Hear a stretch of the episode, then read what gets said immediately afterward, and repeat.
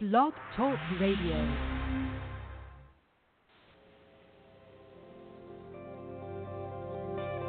Welcome to Talk Business with Howard, where CEOs, presidents, and business owners go for practical advice and creative solutions to help business flow. And now, here's your host, the voice of business advice, Howard Lewinter.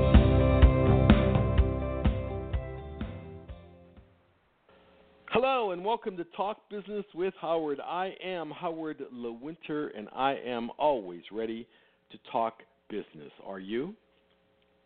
Well, we know there are different types of business worlds. There is the entrepreneur, family, sole proprietor type business world, and then there's the big corporate business world.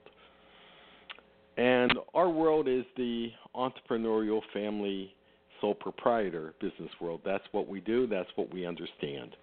And it's a completely different world than the corporate world.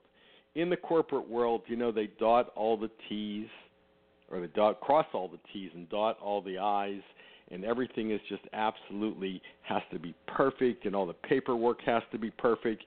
But that's not the nature of entrepreneurial type businesses. You know, these people who are the entrepreneurial type business people who provide the majority of jobs in this country today, they're the people who have nerve, gumption. There's a good word. They have a lot of gumption. They risk everything. They mortgage their house. They take all of their savings. They risk all of their well-being because they're going to be in business and they they make the country work. But as they're making the country work and as they're growing, the problem or the challenge is you must become a bit more corporate because your company is bigger than it ever was. And if you don't understand the numbers, if you're not a numbers person, your responsibility, your job, if you want to grow, is you need to become one.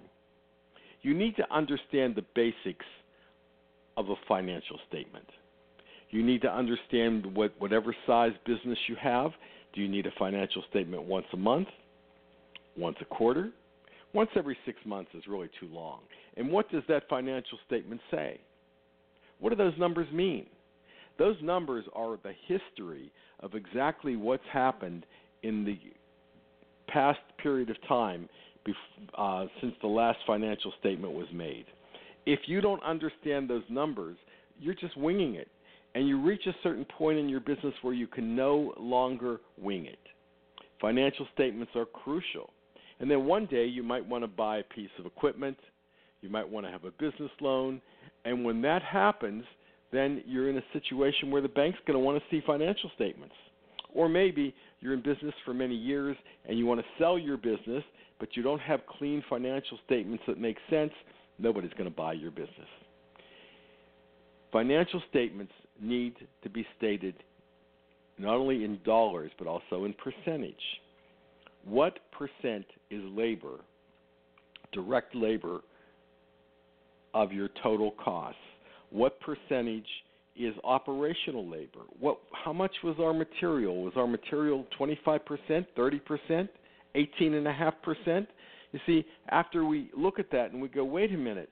Labor should only be 25%, now it's 32. Why? Why is that?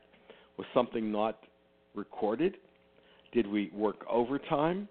We can actually use the financial statement to help contain our business and make sure that we're making a profit. We can also use it in the sales department. We have to have the numbers of the salespeople. We have to say, well, okay, tell me, how much prospecting did you do today? How much did you do this week? Not longer than this week. Sales reports should be turned in once a week so that we know what the salespeople are doing. If we see that there's no prospecting activity, there can't be any appointments.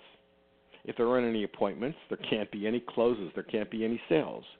And even if the salesperson just closed a big deal that really is impressive, if there is no prospecting behind it, if there are no future prospects, that big deal isn't going to mean anything because there'll be no sales after it. What's the closing ratio? How many appointments does the salesperson need to have to make before they close a deal? How many prospects do they have to have before they get the appointment? You see, the numbers are really important. And if you have a sales force of several people and you compare the metrics of each one of those people against the next one, you know who's being successful and you know who's not. And when you're finding out who's not being successful, who's not meeting the metrics, then you start to find out why. If you're looking at your financial statement and labor is too high and the percentage is too high, you find out why. If our material costs are too high because the percentage is not what it should be, we look into it and we say, are we buying right? Are we buying the, at the best possible cost? Do you see the value in the financial statements? Do you see the value in the numbers? Know your numbers, know your metrics. Most business people will say things like, I don't have time for this. Well, do you have time to make a profit? Do you have time to understand where your profit comes from?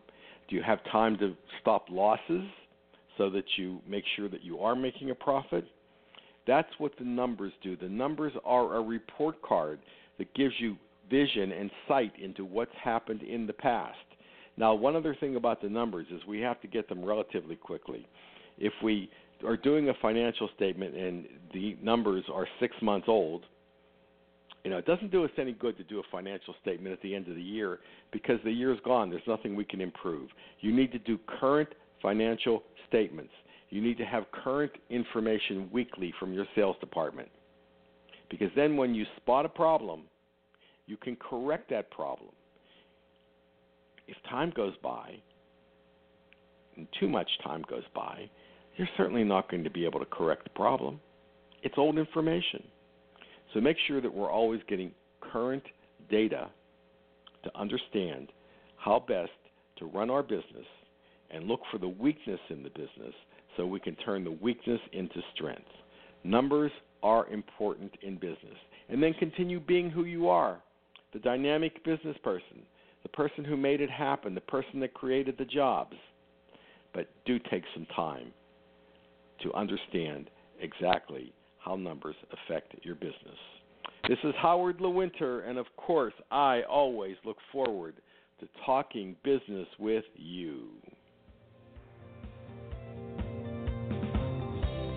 Connect with Howard anytime at talkbusinesswithhoward.com. You can also continue the conversation with Howard on Facebook, Twitter, and LinkedIn. Thank you for listening to Talk Business with Howard.